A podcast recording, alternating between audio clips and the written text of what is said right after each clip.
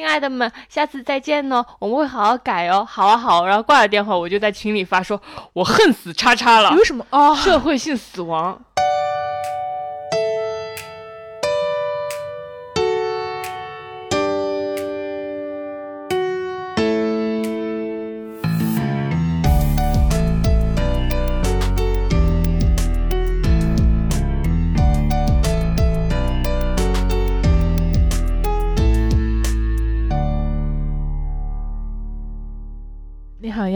欢迎收听贤者时间，我是不高兴的小张。嗯，我是一般高兴的智智。贤者时间是一档从普通人视角观察其他普通人的播客节目，由小张和智智两个普通人主持。嗯，你为啥今天不太高兴啊？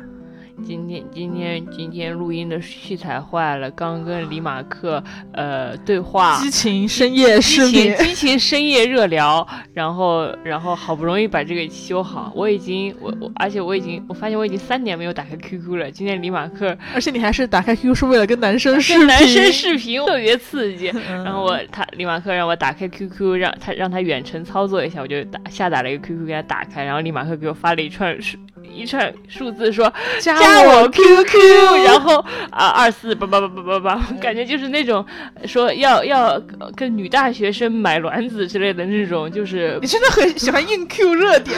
硬 Q 热点，我们我们录这期节目的时候，刚刚出郑爽的事情，嗯对。对，就是那种加我 QQ 那种那个，然后我给跟李马克加了微信，很久没有这么聊天，我就想起就我就跟他说你好哥哥，我是美眉，然后李马克就对我说，呃美眉你好，现在我要开始控制你了，什么呀？你幻想，我觉得李马克超正经的，然后我我我我和智智就在那儿，就是智智在修电 修这个音频设备嘛，嗯。然后我就看李马克，觉得李马克在李马克在视频里特别帅，然后我我我和智智就说李马克你今天好帅啊，好帅啊，然后李李马马克克一脸一脸脸严肃的说，干正说正事儿，先解决问题，先解决问题，一下子就更帅了。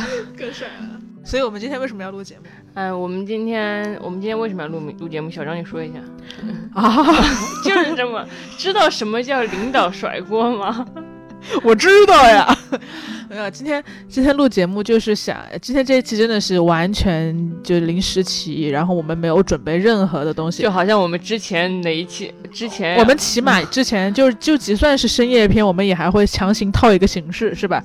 但我们今天这一期连形式都懒得想了。我不知道为什么还有人听我们播客。你为什么在听我我们播客？干个杯吧我们干个杯，对，这是我们的形式。哦，来让我听一下。哦，今天今天小张就是问我要不要喝百利甜，挺好喝，的。它是百利甜的苹果味，哇，真的很好喝哎。而且一定要加冰块，不然会有点腻。然后我就跟小张现在坐在桌前，一人桌前一杯酒，然后在这喝，对然后所以，所以这一期播客就是就陪我们喝完这一杯苹果味儿的百利甜加冰块儿，然后我们喝完了就录完就，录完了。不管有没有聊完，我们都会卡掉。好，可以。你挺好你你为什么会喜喜欢喝百利甜？嗯、就是女生人生中这辈子第一第第一一款接触的酒，大概就是百利甜吧。大家第一款都是喝百利甜，对对对，是女孩子的酒嘛？他们说什么对加加点牛奶，然后就身体要睡觉，然后很睡得很香香的，对不对？注意你的性别倾向。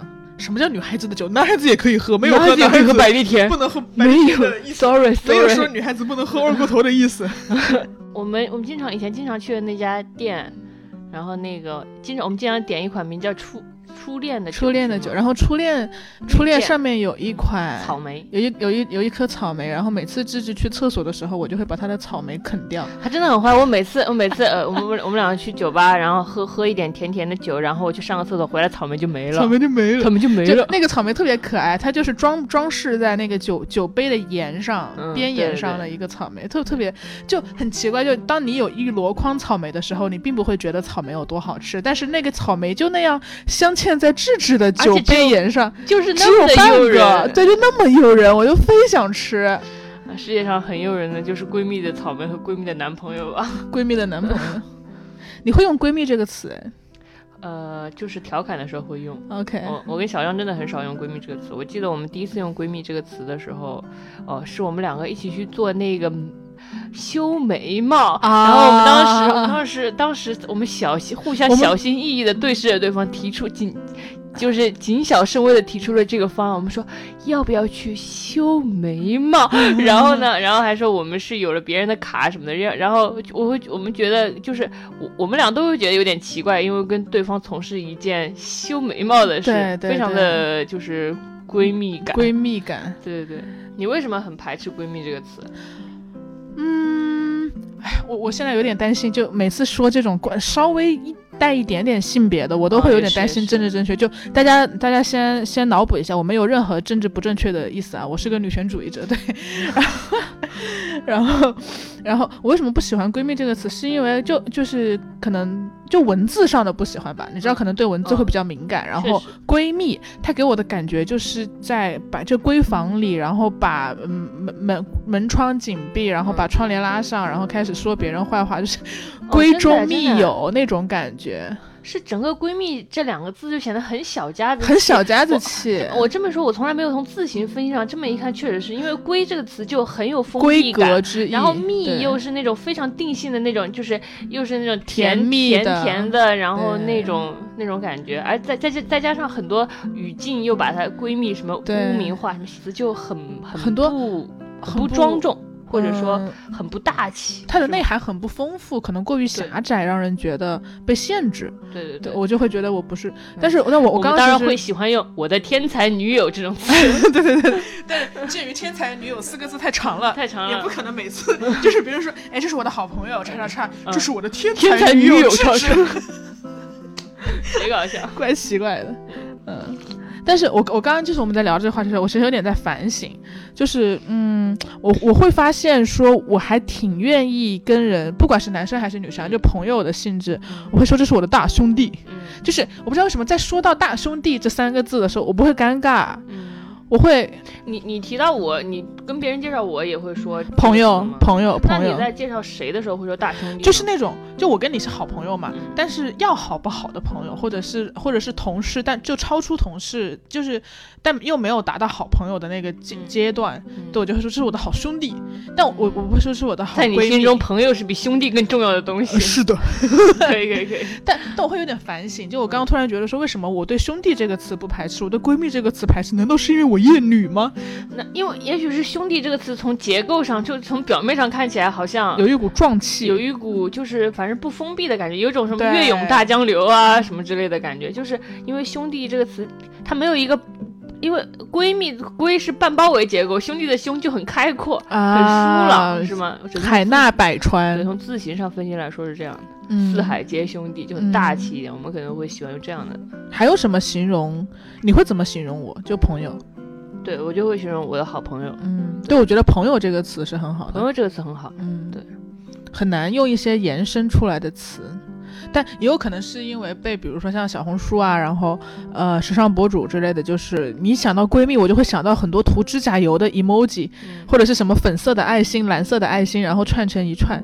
而且闺蜜的话，一般情况下放在公众号点击率里，总是会连缀着抢你抢你男朋友，或者说闺蜜有了新包而我没有。是的，是的，它是一个总是被贬低的词，于是你久而久之也不想使用它。对对对，就是抓小三什么的。对对对，或者是或者他除了这种，就是你。闺蜜做了坏事情，然后还有一个情况，好像好像我不知道，可能我很狭隘，就是我会看到说你需要抓小三，然后闺蜜帮你去抓小三，就她会在你旁边充当着一个一个，反正碎碎，我想到的就是碎碎念的呀，然后就是就你很难想象跟闺蜜讨论国家大事，对，因为她是在闺中，反正整个整个词很不舒服。是的，是的，呼吁大家多用朋友，多用朋友，朋友这个词挺好，很中性，很快乐。是的，海内存知己，天涯若比邻。聊了个啥？聊了个啥？这是 哎呀妈！但但是但是也也有有些人可能天生就不喜欢某些字哎。嗯，你就是比如我之前我们看过一个博主在分析他分析字的时候说过，有些字体看着就让人不高兴，啊有些字天生就让人喜欢。怎么聊到这儿了？我们已经聊了十四分钟了，我觉得这样特别好，我们不用就是准备定任何主题和形式，我们就嗯，对吧？对，挺好，就这样放着。我们之前还说，在我们睡觉的时候录一期，然后智智说把我们睡觉的时候，我们如果我们有聊天，就把我们聊天的话剪出来，然后剪成二十分钟。我说睡觉的时候就全程就录着。对，小张在这方面真的比我很大胆呢。我想说睡觉的时候应该很无聊吧，不如就把，因为因为我跟小张有时候会躺躺在床上有一搭没一搭的聊天，可能玩一会儿手机，然后聊一下。嗯，我就想说把这些就是聊天的部分给它剪下来，呃，然后传承，比如说十五分钟、二十分钟。然后小张说为什么要这样？就录，如果睡八个小时就录八个小时，我们在一起睡二十四小时就是就录二十四小时。放着陪伴他们一整天，我就陪你睡一觉。我太厉害了，我就觉得小小张小张做形式可以的，做形式可以夸奖你一下。我会我会想要对，就是你知道你开着它，然后它跟你嗯一起八陪伴你八小时睡一觉，然后你可能会听到打呼声，你可能会听到半夜他被电热毯烫醒去关电热毯的声音，然后对。你可能会听到吵架，就是万一我跟芝芝躺着躺着，然后我们突然想到某件事情，白天你为什么那样说我？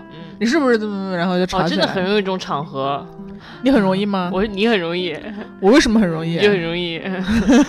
本来好好的气氛正好，我讲到那个，哦，我我经常这样，我跟你说，我我经常这个，我跟小杨说一件事，然后呢，然后呢，为了让他高兴，我就会说这件事有让我想起之前我跟他发生某件事，我觉得我反思确实是我做的不对。然后小杨说，小杨就说我想起来了，你怎么居然这样对我？然后他就就跟我生气。不是，主要是我记忆力不好，你知道吧？虽然我当时其实挺生气的，但是但是我还是忘得挺快的，或者是或者是。我觉得记忆力不好的人，我也不是真的就完全翻篇了，但我可能会记住那个愤怒的情绪，但我会忘了事情本身。嗯，因为记忆力差，所以你记住的大多是一些情绪的碎片，然后你会忘记那个事情。嗯，对，然后但这个这个机制其实也让我避免了一些伤害吧，就是我可能会更容易忘忘掉一些不开心的。对，但是那个情绪还在那儿。但是，然后就会变成我我忘了我为什么不高兴，但我不高兴，就是很正常。我觉得这跟你读书一样，就是就是你经历了一些不开心的事，但你忘掉了。就像你读完一本书，合上书，你忘掉了你读过什么，但是那些那些书留给你的潜意识还在。对，你就成为了灵魂有香气的女子，你就成为了灵魂有愤怒的女子。你不记得那些具体的事了，但你愤怒，但我愤怒。然后智智吧，他就他就有事没事，他还搞自我反省，他就突然想，就说，哎呀，我当时说错。你当时就是说错了，因为他微我就不该 Q 我自己，人生真的。我现在还记得你三年前的七夕节，别说那件事，Oh my god！对对对，总之他七夕节抛弃过我一次，我一辈子都会记得这件事。后来我我真的就没有抛弃过他，在之后的每一每一年七夕节，我都要 Q 到这件事。太吓人了，而且而且今天是一个寻常的日子，我也记起了这件事。这件事。但我们但我们大多数时候还是，但因为因为也不怎么见面，所以不怎么吵架。你不也你总是你总是这样说我，你你总是这样说。天你回来他就给我他就你你就说我不回来，你就说我不回来。你回来只是为了跟我录播课。我不是为了我，我想陪陪你。你想陪陪我？嗯。你今天心情好吗？所以今天心情比较一般。为什么？嗯，今天。哎，呃，工作上的事和朋友上的事。工作上是因为，哦，我我昨天我昨天 昨天跟责编开会，我们新来了一个责编。你责编可能在听这一期哦。不会吧？我觉得我们不，我跟你说，我现在所有同事见到我就不管熟不熟，不管哪个部门，第一面就是他，但凡 就是你知道，就经常职业会拉群嘛，然后他但凡拉一个群，然后对方艾特我说小张老师好，我心头一紧，因为我的微信名是一个英文名。然后他叫我小张老师，他就他就你就知道他，我就知道他知道我更多底细。然后一般他就来加我说我听了你所有的播客，然后就你知道就是职职场上的就是就是还是蛮害羞的很多时候。所以你的责编可能也正在听，你接着说，责编老师好，责编老师，责编老师好。就接下来智智说的话呢，都是违心的。呃，对我那我那那既然如果你在听，我就在这里真诚的向您道个歉吧。你怎么跪的这么快？跪的这么快，就是这么滑跪。你还没有发生任何事，你就突然跪了下来。是这样的，我我前几天跟责编开会了，然后然后反正是一个新来的责编嘛。当然责编本来很厉害嘛，在他那个领域啊。哎，等一下，我觉得你需要解释一下责编对于编剧这件事情是意味着什么样的角色。嗯，嗯就是比如说写剧本嘛，然后需要有一个人，比如说帮你把控你的方向，或者说呃帮你把控你写的人物。人物的故事的脉络是不是正确？就是他，就是这个剧本他想表达什么，然后，然后表达的主题是责编来把控的，然后你要写的故事，你的人物走向的方向，责编就会一直帮你回溯纠正，让他往正确的方向走，或者说你的戏剧冲突是怎么样的，责编责编就是起到一个校正的角色。但我会有个问题，就是那它的颗粒度会细到什么程度？比如说，它会改你的台词吗？还是说它只是把控大的方向？他呃西呃应不会不不会改台词颗粒度台台词还是可以把握的，只是比如说因为人物有一个诉求，然后我们有没有偏离这个诉求，或者说或者说我觉得这条故事线虽然也许呈现的呈现的诉求是一致的，但是不够共鸣，怎么样才能嗯让更多观众有有更有代入感？应该怎么改？那那那爱情怎么更有吸引力？就类似这种东西。那另一个问题是他的话语权，就是嗯你是必须听他的，还是说你们可以切磋商讨，然后得出一个，嗯或者说是都是甲方来定什么的？我觉得，呃，我们也有我们我们有切磋商讨的空间。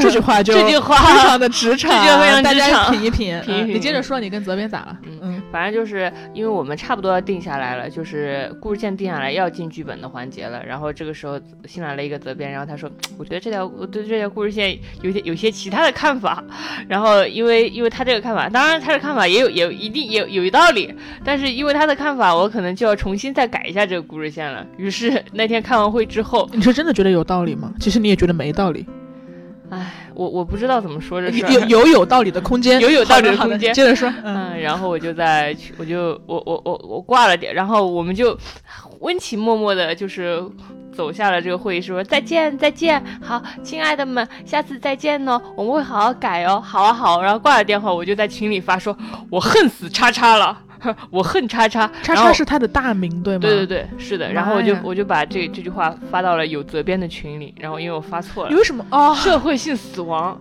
社会性死亡，但你你当时就是就说了一句我恨死叉叉了，然后感叹号感叹号感叹号。就我恨叉叉，没有感叹号，非常冷峻。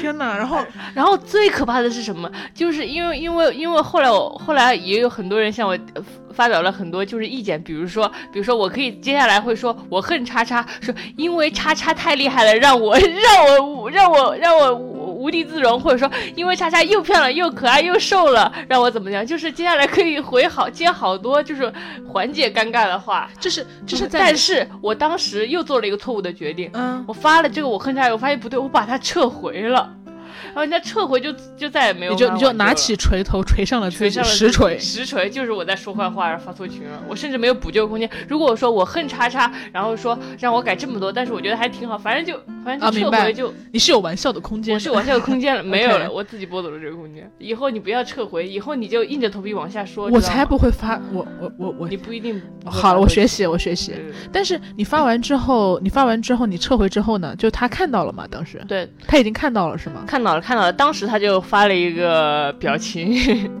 动画表情。动画表情的，啊整个氛围还是比较和谐吧。大家就一起帮我打掩护，说哈哈社死现场，然后大家就哈哈哈哈哈哈哈哈哈哈，然后我就我就就坡下驴。那你有在私下跟他道歉什么的吗？啊，这个还要私下道歉吗？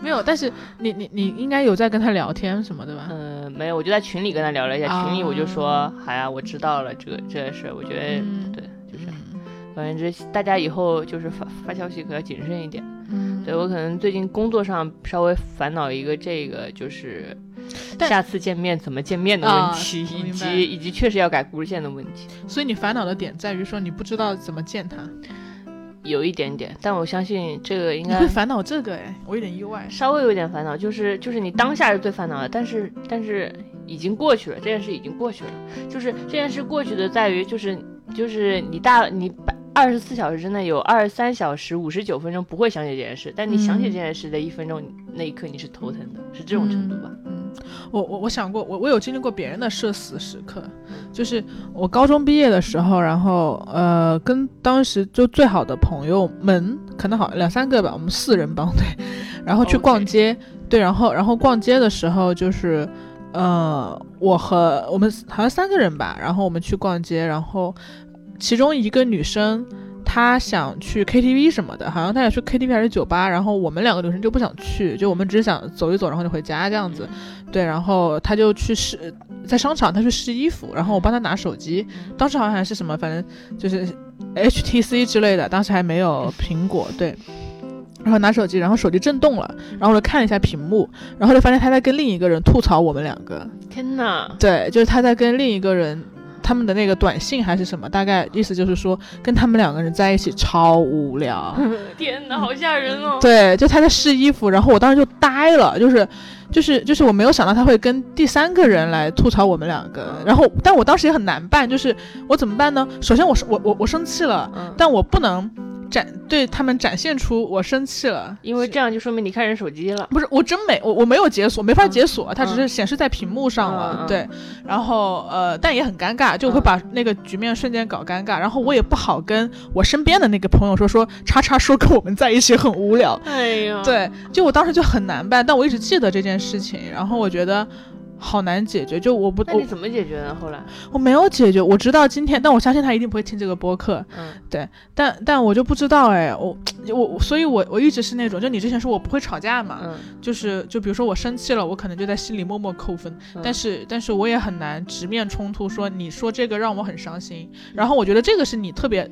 就是我我跟你学会的一点，就我现在逐渐学会吵架了，因为智智是那种，就是如果我们生气了，或者他跟别人生气了，然后他会呃，他当时会很凶，像一个怒发冲冠的狮子一样。嗯，这倒是这倒是，我我是那种很不会掩藏自己情绪的人，如果我生气了，全世界都会知道。对对对，他就会很凶，就他有多萌，他就能有多凶。然后对，但但但他能就是自己可能缓一缓，然后就开始给我们发微信，然后就可能是一长段，他就他他他。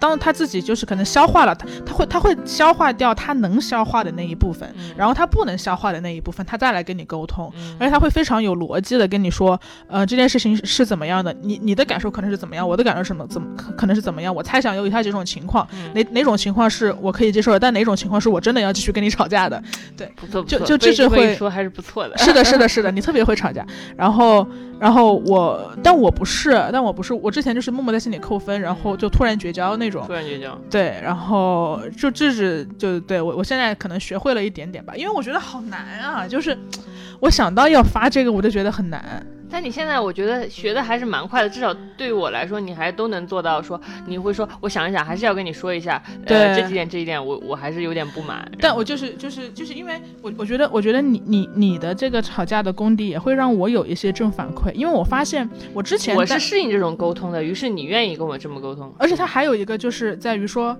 我我之前不敢这样这样表达自己的情绪，是因为我怕我表达之后会。就真的情绪就就两个人就会崩掉，或者两个人会大吵架，然后。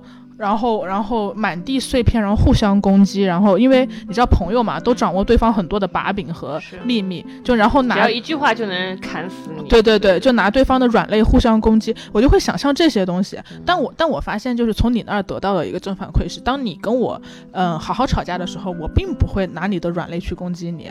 我我我我当时会觉得有点难堪，但是马上就会觉得是对的，是应该解决的问题。就我发现，哎，我好像也不会跟你嗯你就。闹成那样嘛，然后就可能那也许我跟别人像智智这样的吵架，别人也不会那么着我呢，不会呢，宝贝，挺好。然后我就慢慢学会吵架了，嗯，真不错。就是当时也不知道为什么，就是好像我我宁愿直接失去，我也不要面对我们去纠葛的难堪。你你一直不会这样是吗？你从小到大都是一个表达负面情绪非常擅长的人是吗？倒也不是擅长，就像就像你有很多本能一样，我也有很多本能。我并不是说我。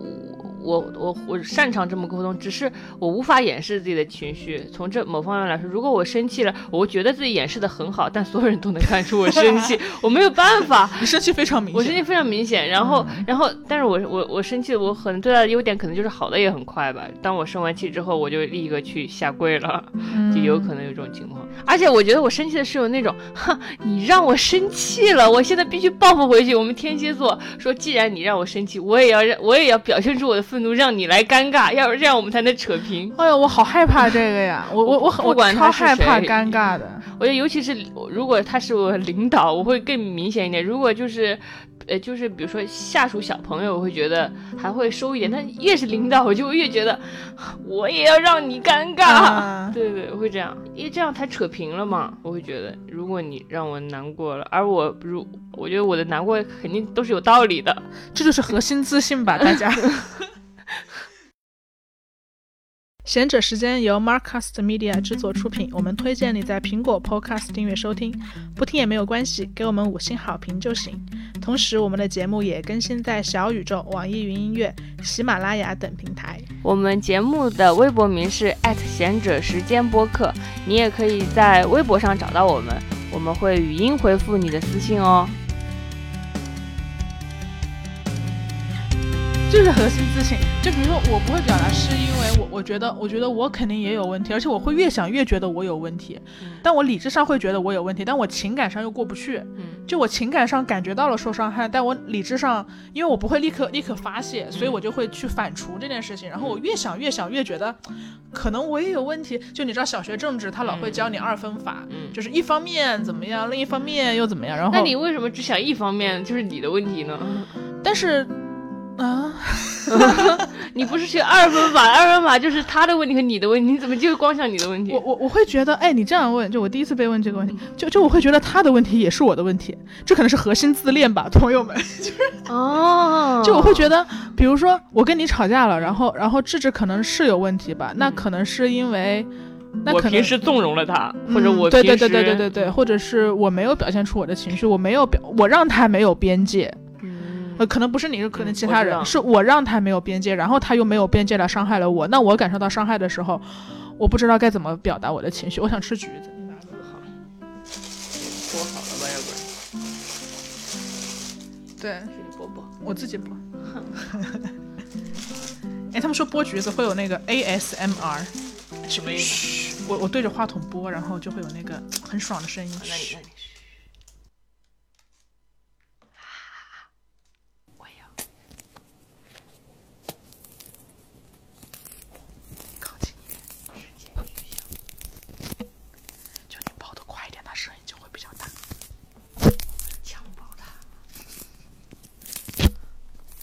包完了，哇，好爽啊！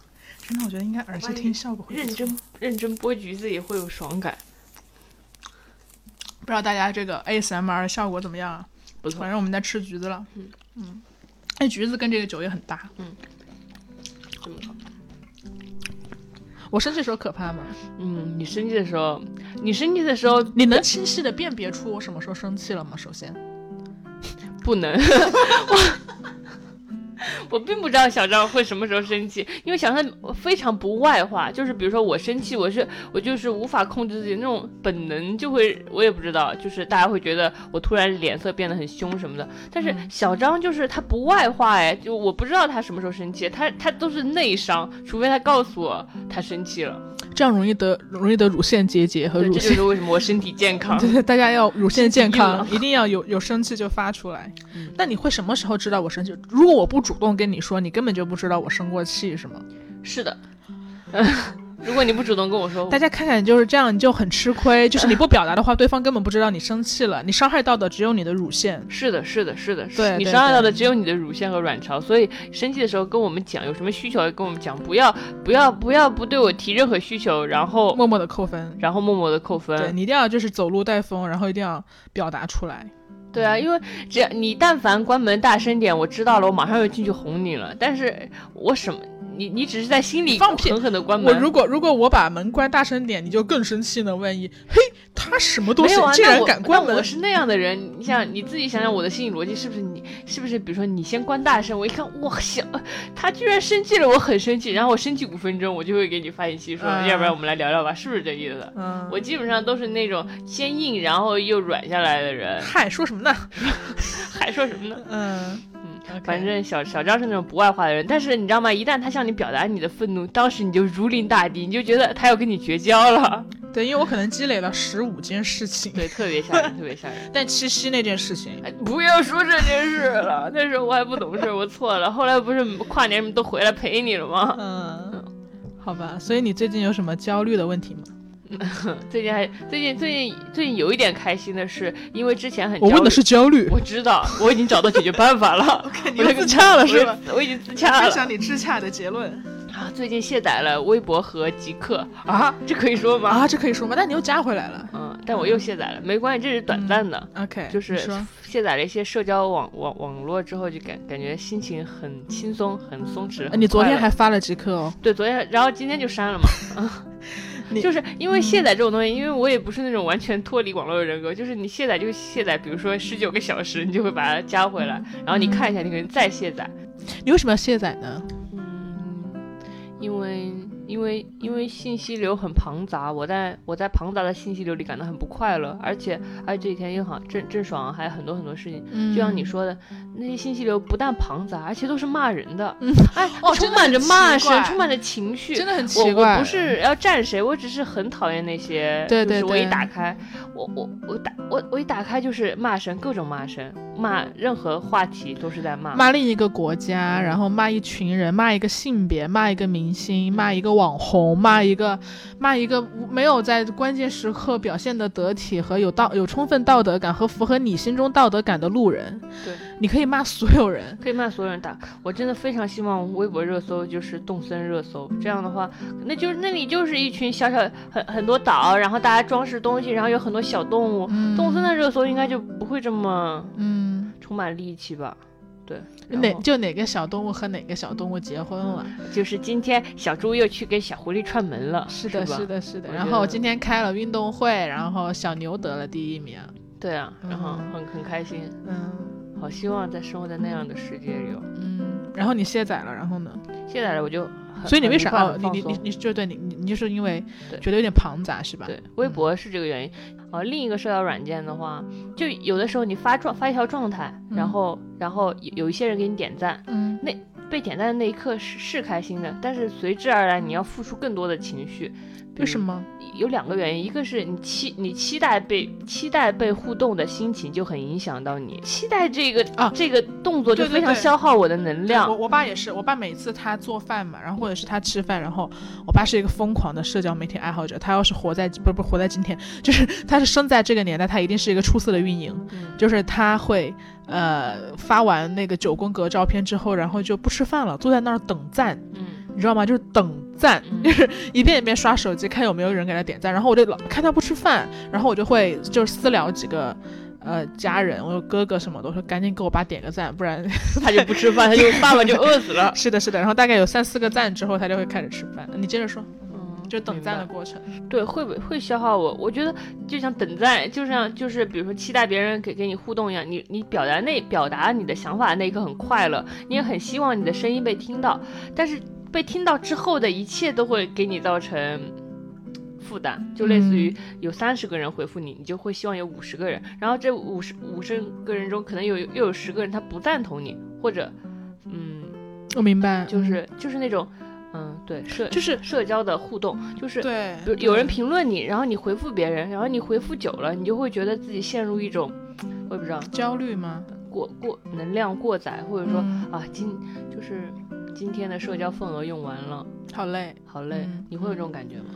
我我觉得你刚刚说那个是很准确的，就是不管你收到怎样的回复，你都会觉得疲惫。对，呃，比如说有人夸我，如果被夸赞也会觉得也会觉得得疲惫。就比如说我，我偶尔可能会发自拍什么的，然后如果大家夸哇小张好可爱，或者小张好好看，然后我就会在我我一边有点开心，但我又又会在心里觉得说，那是因为你没有见过真实的我，就是胖就是胖胖的我，然后可能没有没没有没有我没有不知道那款没有找角度大热的日本，对对对对对，对对，然后没有找角度的我，然后真实的我，然后 没有真实的你也是非常漂亮的，呃，这这对对对，嗯 就是就是对，所以别人夸我，我也会觉得，就是我会快乐，然后我又同时觉得这个夸赞极易失去，然后我马上就开始担心我会失去这个表扬，然后我马马上会开始担心，他发现我真面目之后就就就不喜欢了。但但可能对方，当当然对方是善意的，但对方确实也是陌生的，就你其实没有必要去在意这么多细节，但他会衍生出一系列问题。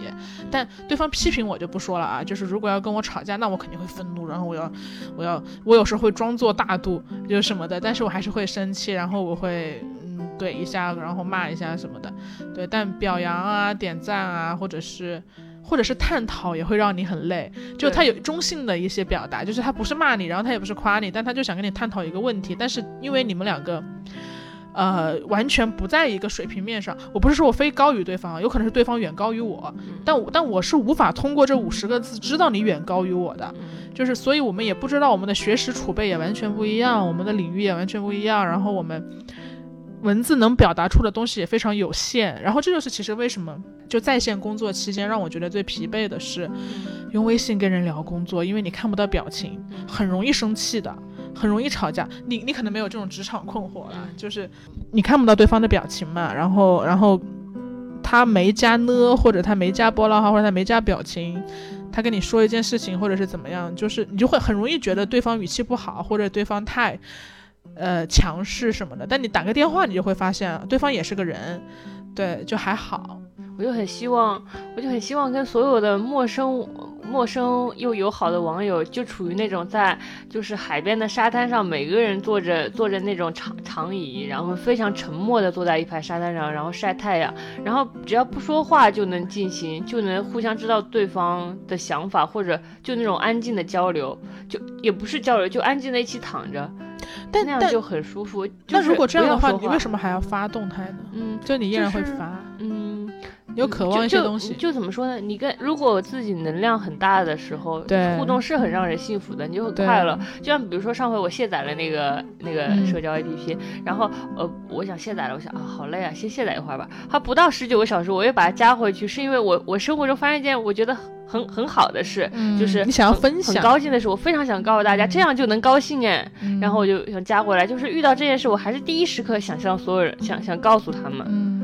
对，是这样，所以我觉得跟互联网保持那种小别胜新婚的关系，就是就是你离开一会儿，卸载一会儿，不是永久离开，因为你也需要它，但是离开一会儿然后回来，你可能就会更开心一点。嗯，对，然后再对，嗯，是，总之就是社交网络带来的距离感的变化是一个很大的一个一个一一件事情吧。就我经常会觉得它变得很好，因为它能让，比如说我在美国的姐姐，然后。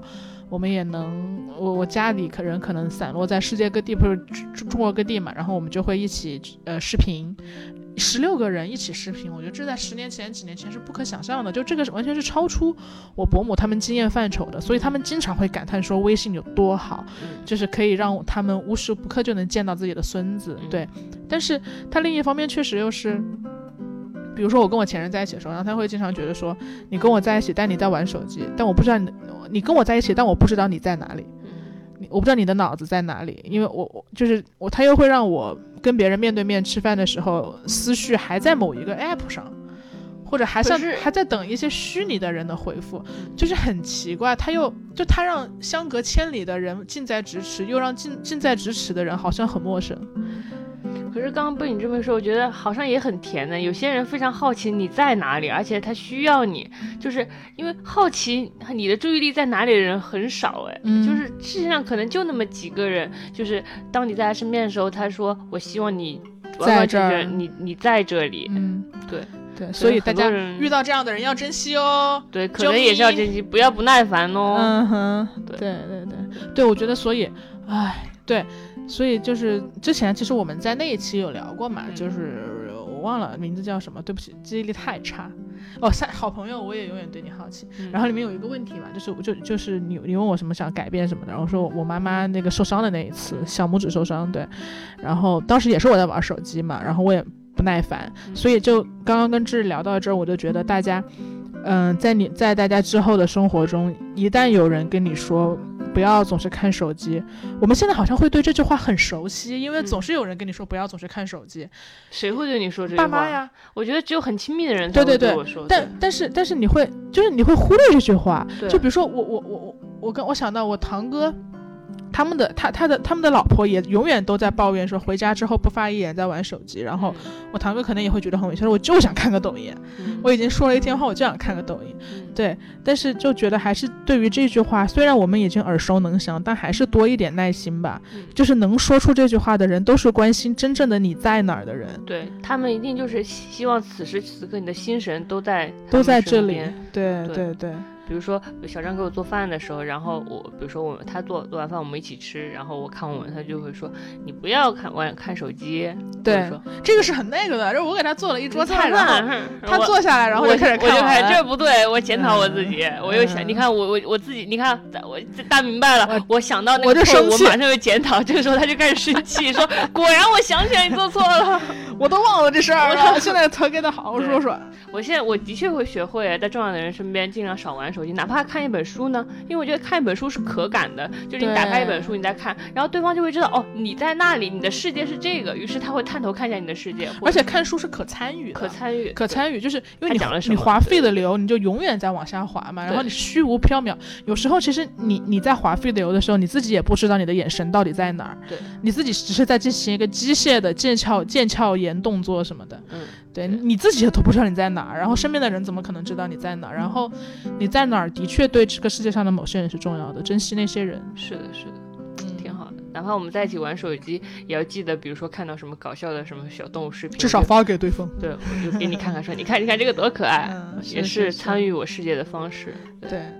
就我觉得大家听到这里的时候，然后可以稍微嗯最小化我们的程序，或者你在黑暗中把手机点亮，然后看一下你的屏幕使用时间。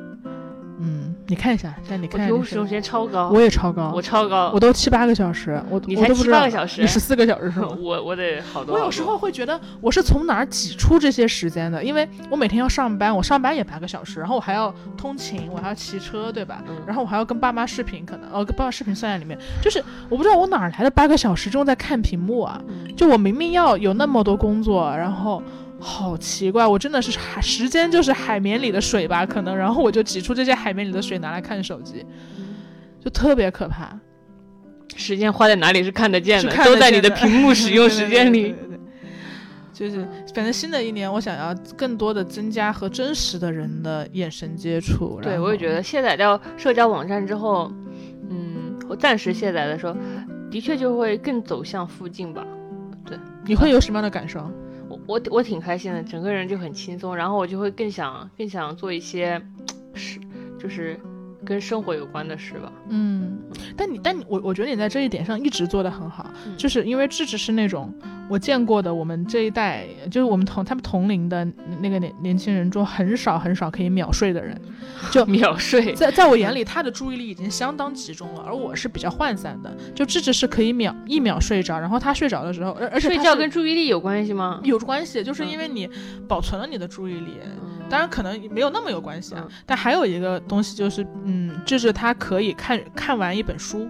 就他可以，他还他还挺经常能抓起一本书，然后就很自然的读下去。但那些书在我眼里，小张都很惊讶，都很惊讶。而且我觉得就是他经常每次我抓起一本书，他就说哇，你好有魅力啊！然后我觉得哇，我好占便宜啊！就只要抓起一本书，他就会觉得你很有魅力，真的很有魅力。哎，大家大家不觉得吗？就我觉得你们不觉得就是随时拿起一本书然后看，而且那本那而且那些书不是什么，当然网文他也看，他也不是那种不看网文的，但但他也可以立刻转向深刻，他。他可以立刻走向深刻，然后他也他也可以看一些一些一些比较深的东西，然后他也可以看下去，他很自然。我就不知道这这这这这这自然的一切是如何发生的。对我来说，他每次我看书，他就他也会这么夸张的向我惊叹，就给我很正向的鼓励。我说啊，看书这么有魅力吗？那我要多看书，真的很有魅力。我觉得对你平时要多夸奖你的伴侣，你看就有正向作用了。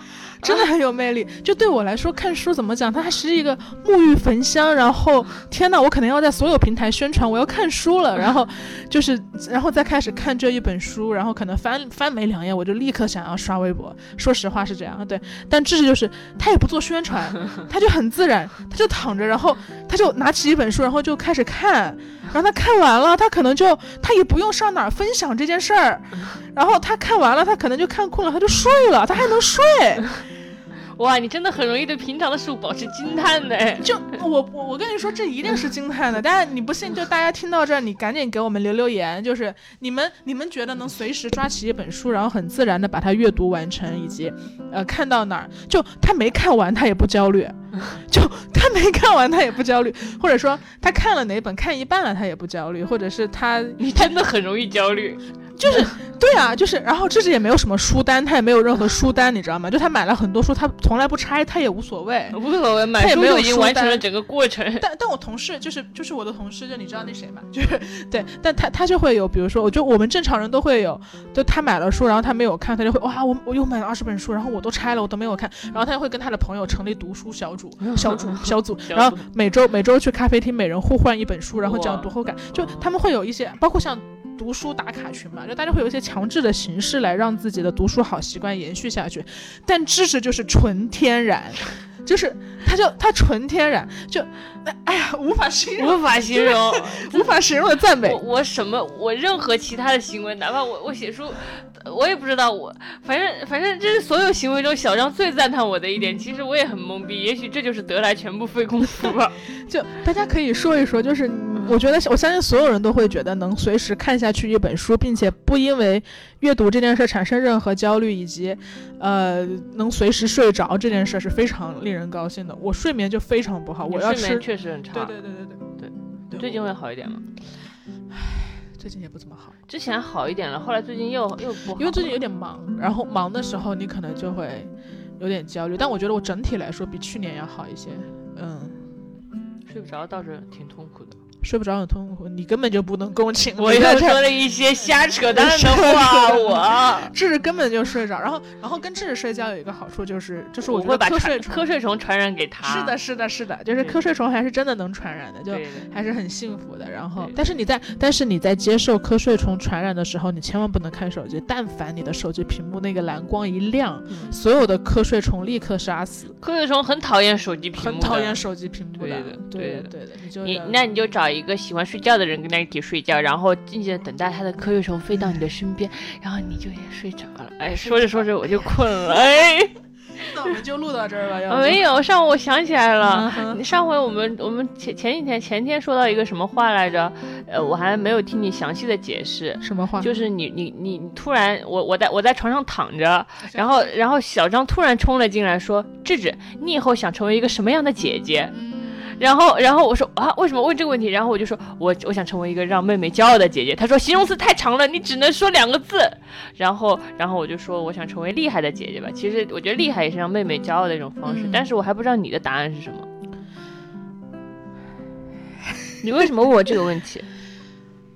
因为其实我我最近有点沮丧了，就是就像我觉得你上一集我我某一集里面讲的那个概念特别好，就是我们要互帮互助，然后形成共同体。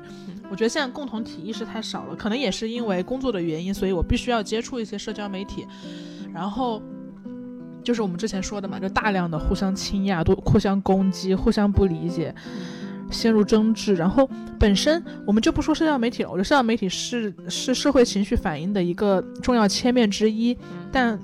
也会有一些真的事实在发生，譬如疫情，譬如由疫情带来的各种冷战，然后局势的不稳定，经济的不稳定，对，那肯定大环境也比较不稳定，对，所以，所以我就会想说，怎么样能给别人力量呢？就假设就是你你你就因为女权的事情，你因为。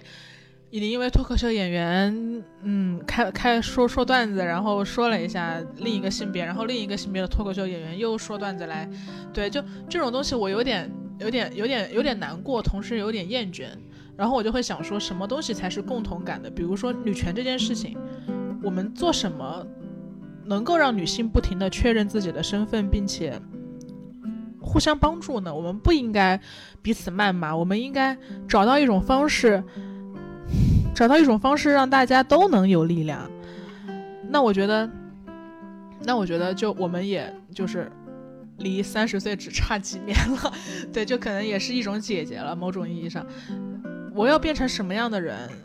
我我发现我在思考我要变成什么样的人的时候，我没有太多力量。但当当我思考我要变成什么样的姐姐，我要怎么样帮助别人的时候，我会有一些力量。所以我想问你，你的答案是变成厉害的姐姐？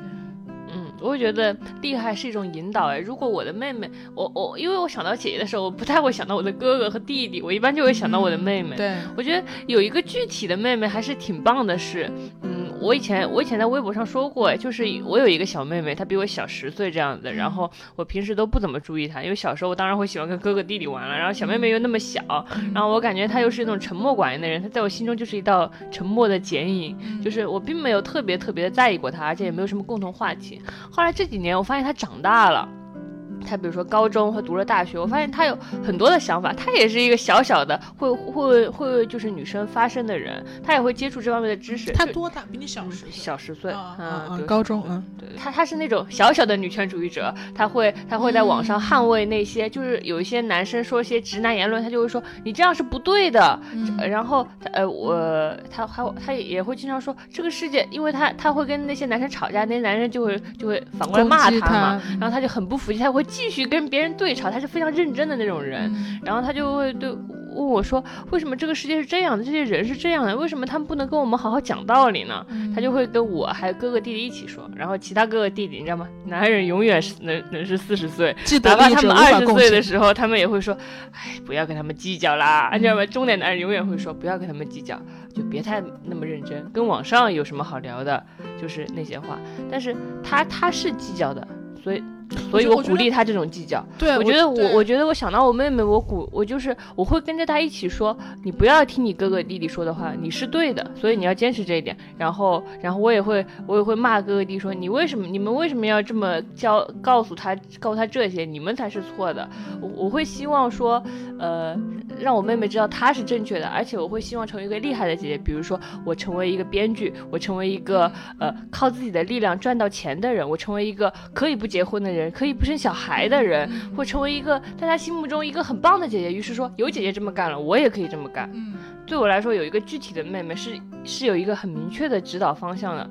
我就会有的时候，比如说大家大家说，大家呃饭桌上说，哎呀，你什么时候结婚啊？你是不是应该找对象了？我说，我就说，哎，我还不不想考虑这事儿呢。找对象这件事不能着急，要呃就是找个好男生，呃很很难呐，或者说自己最重要啊之类的。呃，如果有妹妹在场，我会说的更有底气一点。我会希望说，我得告诉她这个。嗯，对对对，是这样。对，我就我而且而且你刚刚讲到了一个是我之前没有想过的问题，就是是我要自由给你看，我要自由给你看，对，或者至少告诉他们说自由不是问题，对，自由不是不是错误，不是问题，然后你可以有很多种人生选择，是，然后然而，我希望成为让妹妹崇拜的人哦，对啊对啊，所以就就像你刚刚说的厉害那个词嘛，但你光跟他说这些是不够的，因为我觉得可能一个。随便谁也都可以告诉他这些道理，就是光讲道理是不够的，你要以身作则。以身作则不仅是自己活得自由，自己活得 打引号的怪啊，但自己要变得厉害，我要有话语权。对，因为你有了话语权，我经济充分独立。对，或者我可以挣很多钱，或者是我可以做出很棒的事业。我确实有，比如说我我真的在做自己喜欢做的事，我不是鼓励他说，哎呀，你要找喜欢的工作，我正在做。是的，是的，是的，是的。而且我自己的亲身经历就是，当你。当你赚钱，或者是当你呃充分的经济独立，当你充分的被家族认可之后，你就有话语权了。就他们一一瞬间就不把你当小孩了，嗯，就一瞬间就是就你哪怕提出一些惊世骇俗的东西，没有人会当场反驳。对我觉得底气就是很重要，而而底气需要我们持久忍耐的付出和努力，把自己变成更好的人，然后把我们。认为自由的、快乐的价值观，就是传递给那些需要被力量到的小妹妹们。是的，是的。我之前一直还很担心，跟小张反思说，我们闲着时间会不会太治愈了？就是我们就是总是告诉别人，哎，你这样也不错，那样也没错，就是。然后后来我想了一下，不一样的。我我们一直想要告诉大家的是，你要成为有力量的人。对，你你自己是可以有力量的，就是类似于你以为你没有那么多力量，也许你以为就是比如说这就是一份拼多多的工作，或者说一份一份就是九九需要你九九六的工作，你以为你这就是你唯一的机会，你挣脱不开了。不是的，你可以有选择，你可以不做这个，你只是以为，只是有很，只是你可能被暂时局限住了，你就以为眼前就这一种选择，其实不是的。你有更多选择，你有更多力量。而这个选择，如果你不抛开现在的境况，你可能是看不到的。对，就很多事儿是我们得到下一步才看到的。对对对，你你在这想，你当然会觉得，因为你都你都你都没有，就就就拿找工作来说啊，你工作你都没有去找，你就觉得你找不到更好的，但你都没有去找，这不是很悖论吗，朋友们？就是就是类似之前考研的考研的原因是，天哪，社会太恐怖了，我想待在学校里，我再读几年书，就那可能是因为你没有经历过那个社会，也许你一出社会飞黄腾达，月薪五万，对，吧这都对，是这样的，试一试，试一试。对，如果如果我们没有力量，那谁会来给你所有的一切呢？嗯，至少你要有自救的心，因为当你表当你想要救自己的时候，别人才会救你，嗯自救的人才能得救，对，或者是你你自救了之后才能渡别人。对是这样。我们干一杯，干杯姜，哇，这个杯子真的挺好看的。是吧？我买这个苹果酒是他送的。嗯，人生还是需要一些精致的。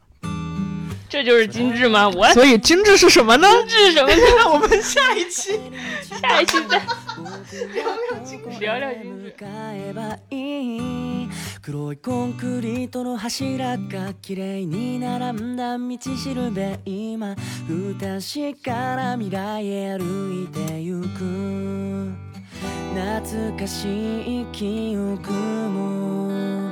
最高って退屈だった日々も。そこにはいつも君がいたから。君がいない間追いきれないんだよ。オレンジの教室に浮かぶ君の姿が。何かを探して空を見る窓際の君がふざけて歩く帰り道のあの笑顔がまだ僕を苦しめ